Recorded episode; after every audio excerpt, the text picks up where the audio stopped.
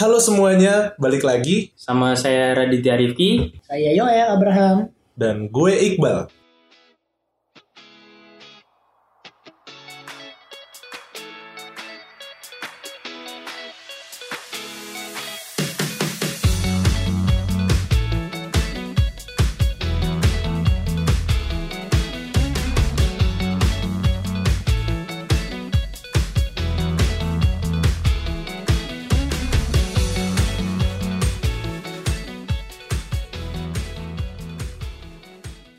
Oke, nah ini sebelum kita masuk info ya, ini kita bertiga aja. Ini katanya kalau bertiga begini yang duduk di tengah, ini Wih, siapa nih yang di tengah? Bukan. Biasanya tuh kalau bertiga itu yang satu setan. Oh iya, nah, Bukan itu. enggak justru Iya. di mana-mana berdua, yang ketiganya setan. Oh. Nah kita berdua nih Dit. kan kita sama loh. Ini ceritanya kita ngobrol nih berdua. Iya. Sudah tahu kan siapa setannya? Iya, Anda pasti sudah tahu. setannya lagi ngobrol Nah, berdua.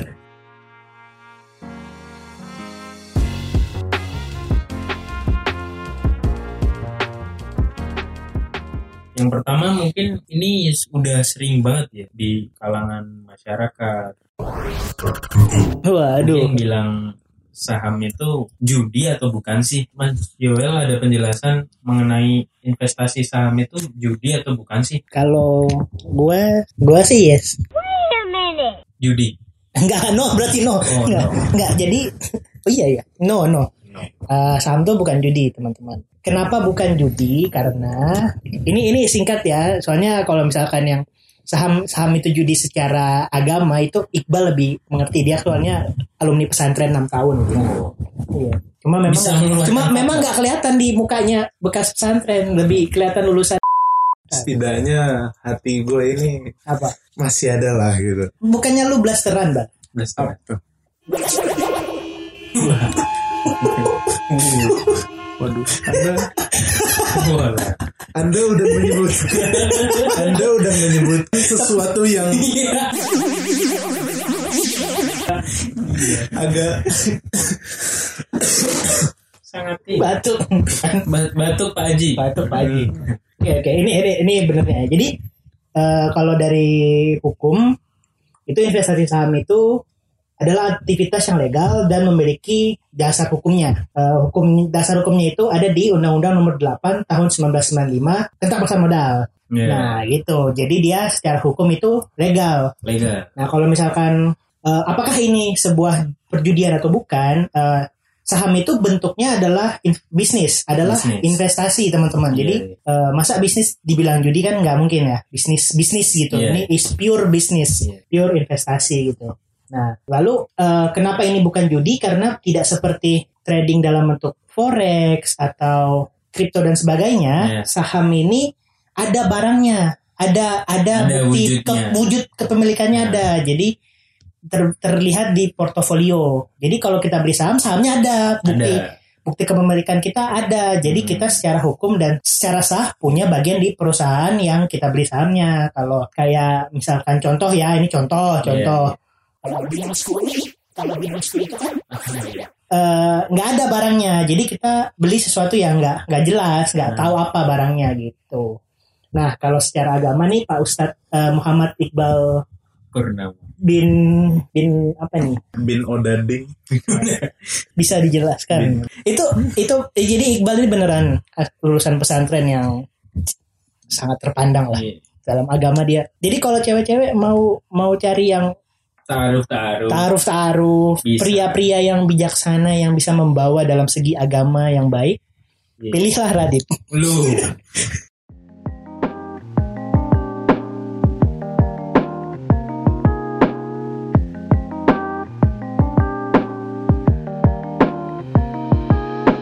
Oke, Oke oke oke. untuk eh, dalam segi agama ya, sebutkan investasi saham dan judi punya perbedaan dari sudut pandang agama. Dewan Syariah Nasional Majelis Ulama Indonesia pernah menerbitkan sejumlah fatwa mengenai pasar modal syariah Indonesia. Sampai saat ini, Dewan Syariah Nasional Majelis Ulama Indonesia telah menerbitkan 17 fatwa terkait pasar modal syariah. Tiga di antaranya menjadi dasar pengembangan pasar modal syariah. Di sini dijelaskan dalam Fatwa MUI nomor 80 tahun 2011 tentang penerapan prinsip syariah dalam mekanisme perdagangan efek bersifat ekuitas di pasar reguler bursa efek. Jadi ini di sini sudah jelas ya disebutkan oleh Fatwa MUI juga bahwa berinvestasi saham itu Iya. bukan judi. betul. Ah, Jadi menurut logika saya sendiri mungkin ya. iya. Tapi ini berarti bukan kalau beli nih harus pakai analisa dan sebagainya biar nggak terkesan saham itu gambling gitu. Eh iya, betul. Jadi kita tuh Nggak asal beli. nggak asal beli, nggak asal ya seperti yang dijelaskan oleh Bapak Yoel tadi dengan cara membeli tanpa menget, tanpa mengetahui apa ya? Apa yang dia Tan- beli? tanpa Wujudnya. terlihat bukti Wujudnya ya. kepemilikan Nah. perusahaan yang ada di aplikasinya gitu. Hmm. Kita hanya cuma membeli dan mendapatkan untung, sedangkan eh, ya kita nggak bisa diperjualbelikan itu apa? Iya, kita kita nggak bisa ngelihat nih kita ngebeli saham apa dengan jumlahnya berapa, Berapa. lot gitu. Itu kan nggak ada keterangan ya. Jadi masih jelas. pertanyaan. Mungkin itu bisa dibilang judi. Iya. Jadi judi itu sebenarnya tergantung manusianya. Hmm. Anda mau nonton bola, Iya. mau tebak-tebakan skor, Iya. itu mau judi apa enggak, itu tergantung manusianya ya. Pakai Terus- uang atau enggak? Pakai uang atau enggak. Kemudian main kartu remi Iya. atau gaple, sebenarnya itu bukan Itu judi. bukan judi. Tapi karena manusianya, uangnya, Iya. eh, bermain dengan taruhan Iya. atau ya untuk mendapatkan keuntungan di situ dengan cara Bukan yang judi. ya tidak bisa dianalisa ke depannya ya itu bisa dibilang judi Nah, dan sebenarnya mungkin menurut saya juga sebenarnya ada ya beberapa yang untuk saham maksudnya Iya. di beberapa aja ya di beberapa platform mungkin nggak bisa saya jelaskan dengan membeli transaksi bertransaksi saham. Iya, bertransaksi saham tanpa tanpa menganalisa dan tidak Hmm. Oh. mempunyai keilmuannya, ya Berarti Iya. sama kalau Jadi jatuhnya gambling. gambling. Gambling. Iya. Jadi ngasal beli aja. beli. Oh, kenapa lu beli saham itu? Ya nggak tahu. Untung-untungannya naik gitu. Jadi cuma mengandalkan untuk untungan. Untung-untungan. Cap cip cup. Cap cip cup, hitung kancing. hitung Ya. kanci. Hitung kanci.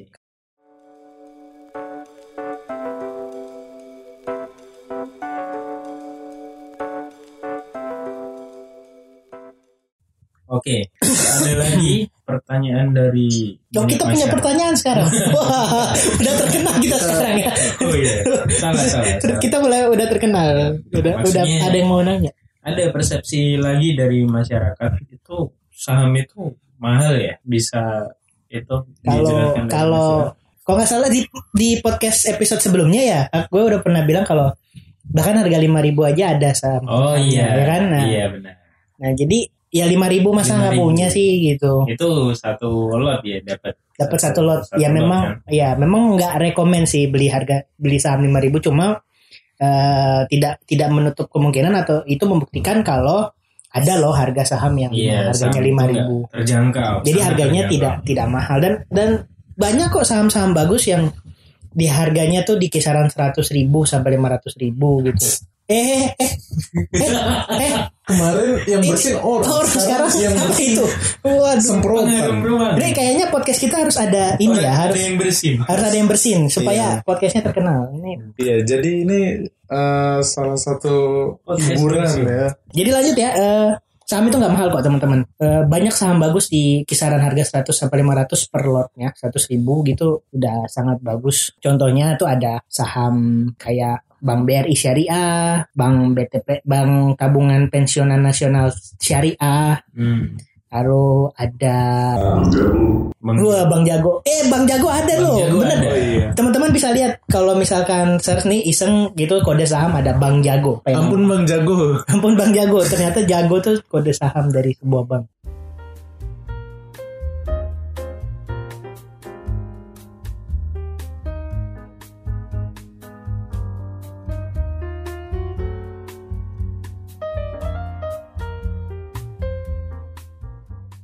Ada lagi. Mungkin saham itu bikin cepet kaya nggak sih? Kalau menurutku sih bisa bisa ya bisa enggak, tapi gimana? Kalau yang bikin cepat kaya sih jangan ke saham deh, kayaknya ke Kanjeng Dimas aja yang bisa mengganda-gandain uang. itu kan itu cepet kaya tuh. Cepet. Cepet. Cepet. Nggak nggak nggak bisa, eh, bukan nggak bisa ya, maksudnya eh, di Tentu ada proses. tentu ada proses, jadi nggak ada yang instan teman-teman. Hmm. Kalau Masak Indomie aja yang disebut mie instan Nah, aja tetap masih ada proses. kan? iya itu nih Nggak ini bisa langsung ini suara hati anak kosan zaman di Waduh. sekarang ini nih Indomie. Indomie. Itu di pondok saya dulu ada Indomie tapi mau ngerebusnya bingung pakai apa. Dispenser dilarang, pokoknya elektronik dilarang. Jadi masuk Kayak kering-kering gitu Kering-kering. dimakan gitu, ditaburin Krek, krek, ya Oh, ditaburin bumbu. Masukin nasi. bumbunya masuk. Oh, dikasih Iya. nasi juga. Jadi Makanya kan lu Jadi- lihat otaknya agak kurang gitu. Waduh. Dulunya makan Indomie gak direbus. nasi Ya tapi bener. Apa tadi pertanyaannya lupa. itu Eh, itu bikin cepat kaya. bikin cepat kaya. Saham itu bentuk investasi. Jadi eh, saat kita berinvestasi kita tuh butuh eh, proses, Proses. untuk me- gimana uang yang kita investasikan itu bisa jadi berbunga lah atau berkembang. Iya. Tapi dibandingkan instrumen investasi, investasi yang lain, ini ini faktanya ya. Iya. eh, dalam satu tahun imbal hasil atau returnnya itu tuh saham paling tinggi teman-teman. Jadi dalam Hmm. satu tahun itu dirata-ratakan sekitar 17 sampai 20 persen saham untuk return imbal hasilnya itu paling tinggi di mana eh, reksadana saja itu sekitar 13 atau 14 persen Hmm, gitu. Itu sudah paling saham tuh udah aman. Aman. Tentu resiko ada tapi eh, terukur dan yang tadi sih aman sih. Jadi aman dan gak judi juga. Jadi kalau misalkan bisa bikin cepat kaya, mungkin lebih tepatnya bisa bikin kaya tapi butuh Waktu. waktu, Waktu. tapi butuh proses, Iya, proses. semua butuh proses. Semua butuh proses. Kita ngedeketin calon apa gebetan aja kan butuh proses, nggak langsung. Nggak bisa langsung. Enggak. Iya. Itu si tanpa dideketin, eh, tanpa dideketin dulu. Ceweknya datang. Iya, ceweknya datang. Dengan sendiri. menyerahkan diri, aku mau dong gitu. Lah, kalian nggak dengar nama pertamanya aja. Apa?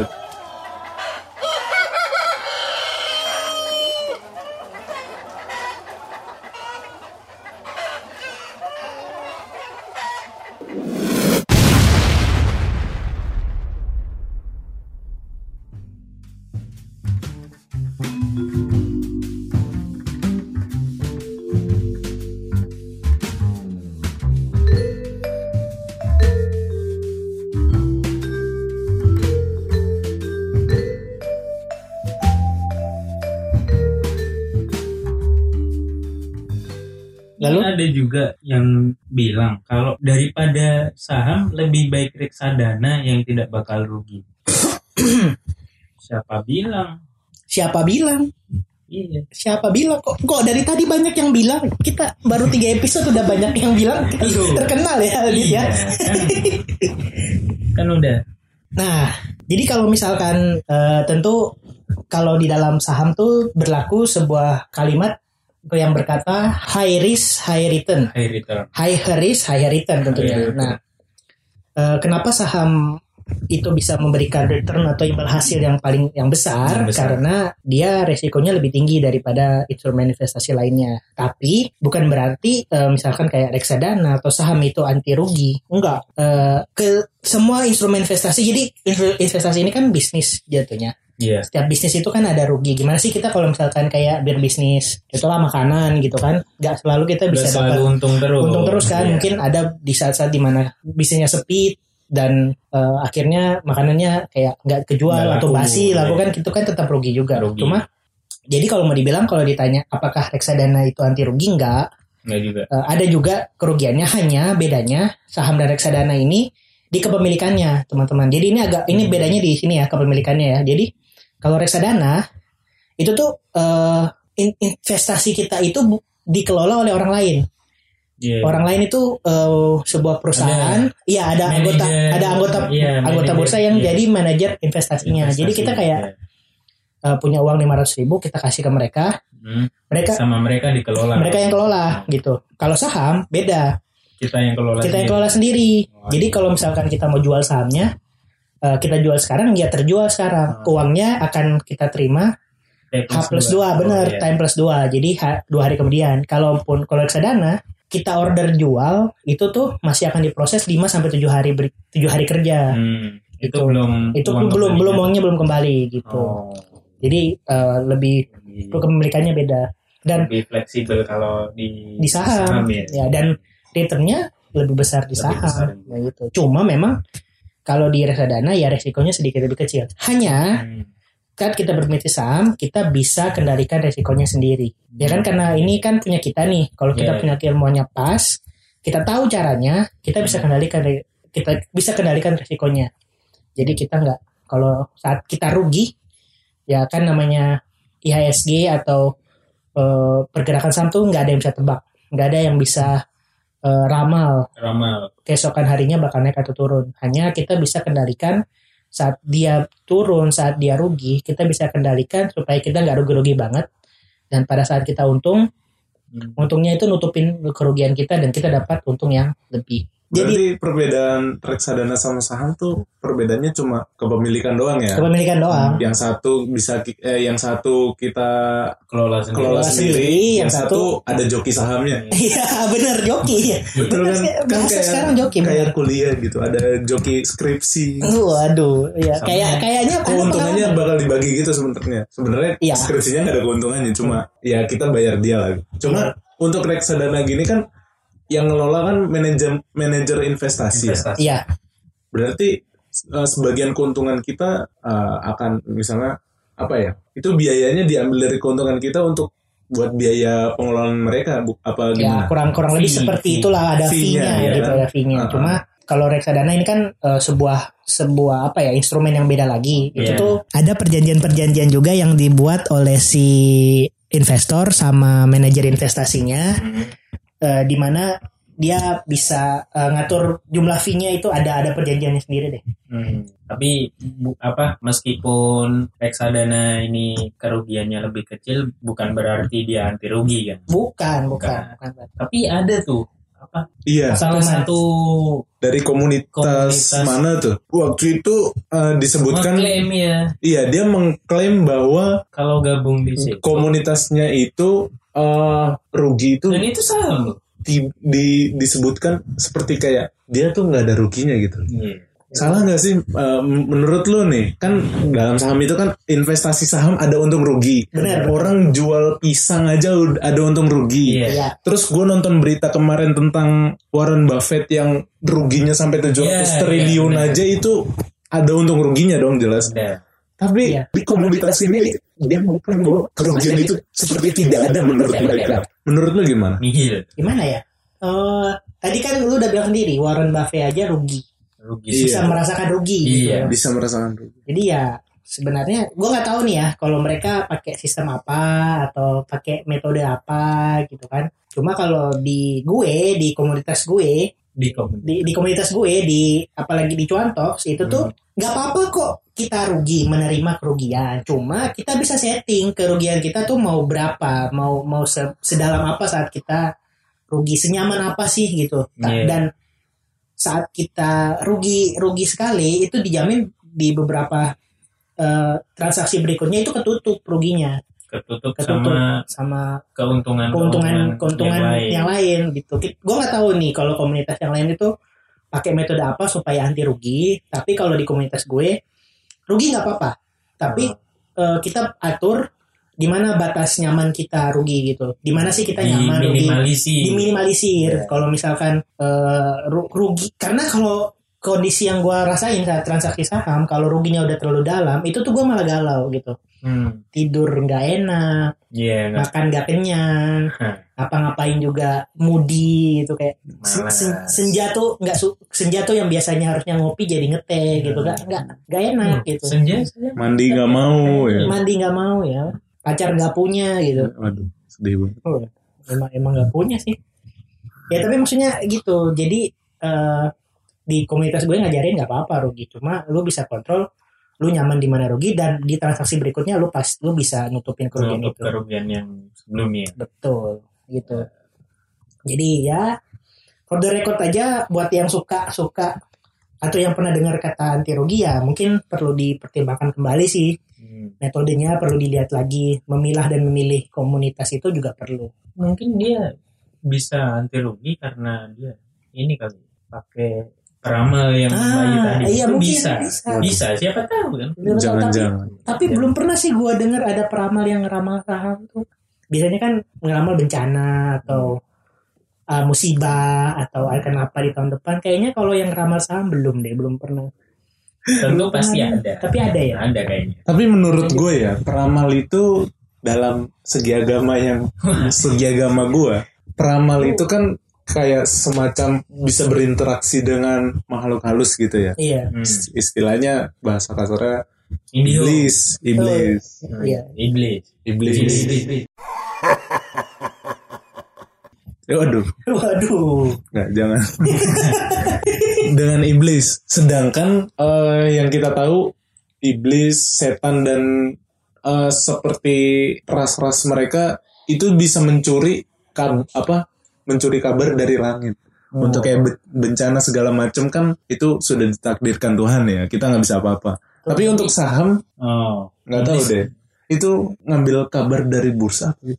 itu bisa bisa bisa jadi Kalau nggak ngambil ngambil kabar dari perusahaan gitu, setiap perusahaan. Udah diambil tapi tuh kabar. tapi ya ya nggak nggak bisa juga sih karena harga saham tuh woi HP silent apa woi uh, ini sorry sorry ini udah episode 3 masih lupa silent Nah. coba aduh aduh gue juga belum sih jadi eh, saham tuh yang mempengaruhi harganya tuh banyak banget sih nggak nggak cuma perusahaannya doang Hmm. tapi eh, pembelinya itu sangat mempengaruhi gitu kita nggak tahu saham yang tiba-tibanya kayak isu-isu juga isu-isu juga bisa bisa juga tuh tiba-tiba kayak ada sebuah emiten yang tiba-tiba dia naik naik naik naik naik naik Iya. tiba-tiba dia turun, Turun. gitu kok bisa Iya. padahal kinerjanya lagi bagus banyak yang beli atau banyak yang tertarik beritanya juga bagus Hmm, iya. oh ternyata ternyata banyak yang ngambil keuntungan Hmm. dari saham tersebut jadi dia taking profit dia jual buat taking profit gitu.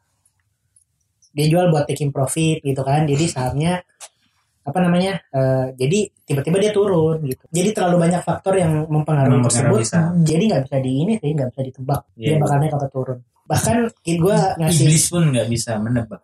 Itu di saham. gue gue percaya iblis. Gue kok jadi serem? Ini yang matiin lampu siapa? Kok, kok jadi gelap? Terus lampu. kok Iya, jadi kok jadi dingin Iya. jadi dingin FYI untuk yang dengerin ini kita bahas iblis tiba-tiba lampu lampunya mati beneran matinya Kalau di kartun SpongeBob ada yang mati cetek cetek cetek. ya itu sih. Jangan nakal. Hensing slicer. the the flash ringing Iya. the amazing itu Iya, slayer iya.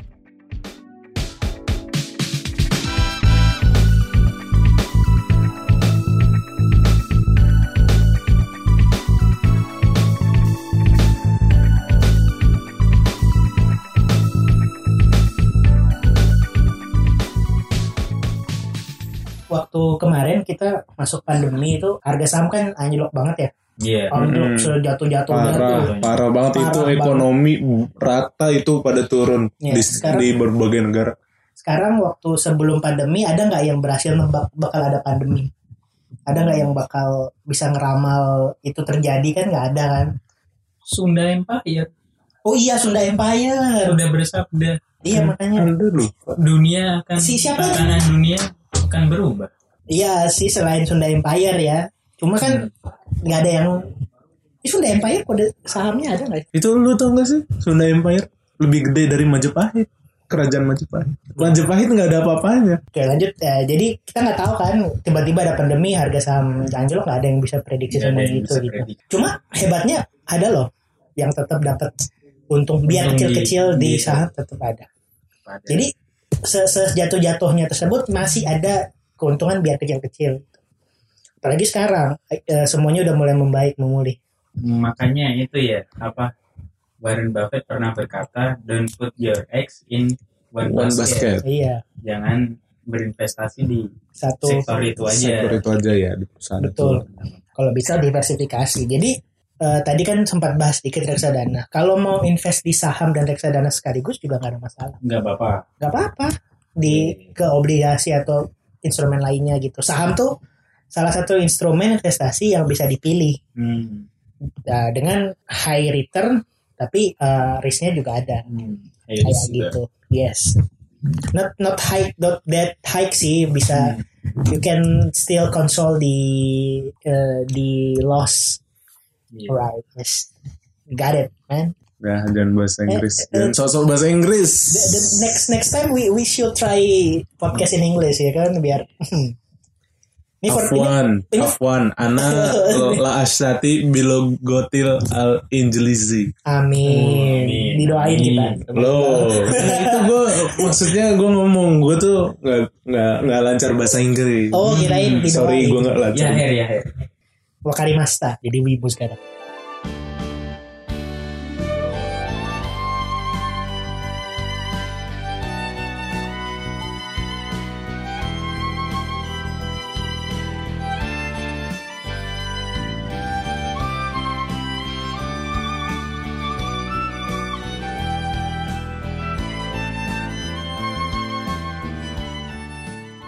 Ya udah apalagi ada yang nanya lagi ini banyak banget yang nanya Ah, ini dari Twitter. Wah, Twitter kita kita punya Twitter. Tapi ini Apa? sekarang tuh kan banyak apa public figure, artis gitu kan pada nampilin portofolio dia di saham. Pada banyak banget kan sekarang Iya. kayak jadi fenomena baru tuh kayak di bahkan teman-temanku aja udah banyak tuh yang ini bermain di bukan bermain ya maksudnya berinvestasi atau trading di saham. Menurut kalian gimana? Uh, Bagus nggak sih sebagai salah satu public figure yang terkenal, gue sih nggak masalah. Gitu. Eh, lu kenapa nggak klaim diri sendiri? Loh, Self proclaim kan akun verified. Iya. Iya, centang biru. centang biru, pakai editing. Ntar kan ntar netizen bilang artis itu diakui bukan mengakui. Oh, Wow. iya sih. Ampun bang. Ampun netizen. Man, buang apa tuh man? Buang puyo. Nggak, kalau menurut gue sih, sebenarnya bagus sih kalau misalkan bentuknya ajakan supaya masyarakat tuh lebih sadar buat investasi saham karena ba- jujur banyak banget. Ini, ini fakta lagi ya. Jadi dari ratusan juta penduduk Indonesia baru 0,58% orang yang invest di saham. Satu persen pun enggak gitu. Satu persen pun nggak nyampe. nggak sampai gitu. Jadi Iya. de- artis ini kan salah satu public figure yang punya eh, kontrol buat apa ya? Kayak buat menginfluence orang, orang, ya. yes, Iya. influencer. Jadi mereka sebenarnya bisa bisa untuk ngajak orang lebih banyak lagi. Hmm. Hanya cuma kalau menurut gue jangan ngajak doang, tapi Iya. kalau bisa berikanlah masyarakat itu edukasi, yang Edukasi. benar. Jadi jangan mereka eh, bikin-bikin ucuk-ucuk bikin akun saham terus nggak tahu mau ngapain Nah, terus ngasal beli atau misalkan ngikutin yang dibeli si artis itu. Tapi kan pada dasarnya saham itu kan invest. Jadi Iya. harusnya menyesuaikan dengan kondisi keuangan masing-masing orangnya. Kalau misalkan dia ngikutin si artis itu, artis itu mungkin punya jumlah uang yang berbeda dengan masyarakat masyarakat pada Masyarakat. umumnya. pada Iya. umumnya. Lalu misalkan si artis itu uang yang diinvestasikan, dia butuhnya pakai uang itu mungkin ntar 20-an tahun nanti. Hmm. Sedangkan si masyarakat mungkin dia butuh uang itu untuk satu tahun ke depan. Hmm. Itu tuh untuk keputusan seperti itu pemilihan sahamnya juga beda teman-teman. Iya. Iya. Lalu kondisi pengambilan keputusannya juga beda nanti saat misalkan sahamnya eh, harganya berubah. Misalkan yang awalnya naik terus dia jadi turun. Hmm. Nah keputusannya berbeda tergantung juga kenyamanan si artis itu. Kalau artis itu nyaman untuk tahan sahamnya is okay. Tapi kalau misalkan masyarakat itu nggak nyaman, dia malah bingung. Jadi eh, sebaiknya itu bagus sih untuk ngenalin saham ke masyarakat. Hanya kalau bisa ya Harus masyarakat juga harus pintar juga. mengedukasi Iya. dirinya supaya jangan sampai salah ambil langkah dan akhirnya Iya. bukan artisnya yang jelek tapi kan dari pasar modalnya yang jelek Iya. Jadi Gitu. bukan untuk coba-coba bukan atau untuk main. iya bukan untuk main-main Jadi tetap kalau misalnya mau belajar tentang pasar modal, ya belajarnya di kita. iya Iya. mendengarkan podcast ini adalah salah satu pilihan terbaik buat Iya. bapak ibu untuk, Untuk belajar belajar. iya belajar kita ini Kita ini pebisnis pebisnis saham yang Yang sangat kompeten. sangat Iya. kompeten iya lagi pula juga bahasa kita juga family friendly. iya sangat family Oh. friendly dan kalau teman-teman ngelihat wajah kita juga sangat family friendly makanya sering kalau deketin cewek tuh sering dibilang kita just a friend aja ya Iya. Waduh. Ya, so- soalnya wajah kita friendly, Friendly banget, banget. Hmm. dan itu pun dan, dan itu pun kan tadi friendly banget Iya. Dan family friendly Family dan friendly. itu ngajak ceweknya selalu ke family mart oh iya iya itu ada toko Iya karena karena lu kan kalau lu dari segi tampang, gue setiap main game aja friendly banget sama teman-teman gue. Friendly fire, friendly fire oh ya nembak nembakin teman sendiri Oh. ngebunuh teman sendiri. makanya sering dijadikan just a friend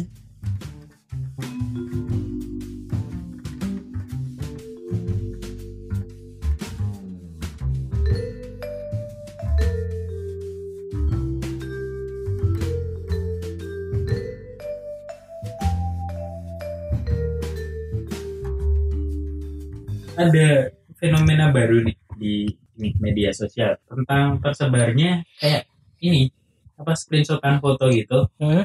dia itu ada salah satu orang dia itu ngejual apa ya ngejual sahamnya melalui apa marketplace gitu kayak jadi kayak di Online shop online shop kayak e-commerce gitu di mana? ada ada berita tersebar Oh, baru Ada. tahu. Eh, dijual di mana ya, Bang? dijual di itu di salah satu salah e-commerce satu e-commerce. iya yang buat jual barang bekas gitu. Aneh. dia ngejual saham di situ.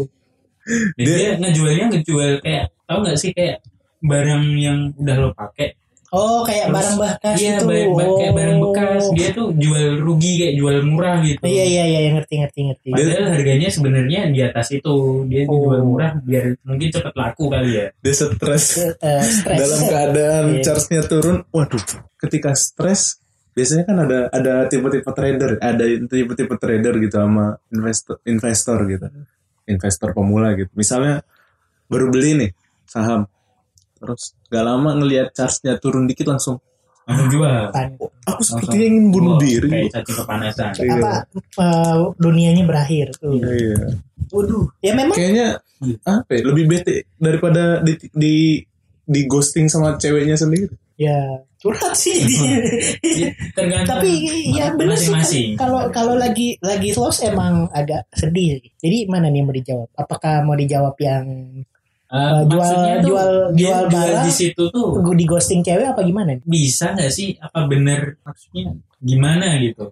Ya sebenarnya transaksi. ya nggak bisa nggak bisa. Ya transaksi. Kan transaksi dia saham kan tuh pakai akun dia. Ya terus dia ngejualnya iya itu. Maksudnya transaksi saham tuh hanya bisa dilakukan di bursa efek Indonesia oleh anggota bursa. Hmm, jadi si e-commerce kan bukan anggota bursa. Bukan. Lagi pula kalau menurut gue ter- beli di marketplace itu kan nggak ada penjamin efeknya ya. iya nggak ada Nah, penjamin efeknya juga iya. dan lagi semua itu harus terjadi di bursa Iya. Lagi pula kalau misalnya transaksi dan misalnya dalam segi transaksi transaksinya ada yang ada yang nggak beres gitu, nggak ada penjaminnya gitu, nggak ada nggak ada penjamin eh, dana pengembalian modal gitu. Iya.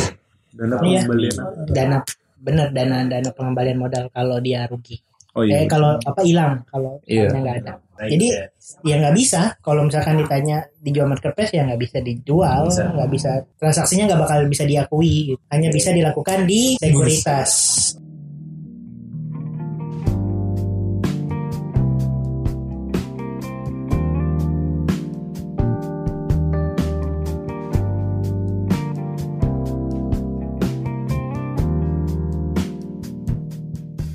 Udah lah, dah lah, udah Udah. udah makin ngalur ngidul. ini juga terbatas waktu jadi mungkin pertanyaan yang lain tahu dulu di untuk episode berikutnya jadi mungkin Buat buat pendengar yang wanita khususnya, Hmm. kalau mau bertanya lagi boleh langsung aja ke DM Instagram saya aja. Kalau yang Iya. wanita pasti dijawab. Iya. Untuk yang perempuan nggak kalau saya udah nggak DM. Untuk yang perempuan punya pertanyaan seputar saham ataupun di luar saham langsung ke saya ya di 0821 itu nanti kalau misalnya mau nanya apa pun saya jawab Ini, ini bahaya loh kalau bahaya yang komennya yang Yang nge WA dia penipu penipuan Loh. tapi nggak apa-apa Iya. deh. Itu resiko yang bisa diambil. ya udah mungkin cukup Sekian sekian di episode kali ini. Saya Raditya. Gua Iqbal. saya Yoel eh, buat yang dengerin yang diambil yang positifnya aja ya, yang Iya, negatifnya iya, ditinggalin. negatifnya. Jangan dibuang ya. Oh jangan dibuang. Iya. Negatifnya jangan dibuang. ya. Negatifnya ya tetap ada. Oh tetap ada ya. Dibuang iya. juga percuma. Pas mereka denger ada Iya negatif. juga sih bener sih. Ya udah deh pokoknya terserah deh eh, viewer apa listener pokoknya ini Para pendengar. pada pendengar pendengar Iya. kebijakan masing-masing lah. Iya. Bijak mem- mem- memilah dan memilih. Memilah. Ya udah itu sekian Sekian Dan- dan sampai jumpa. Salam cuan kes. salam cuan.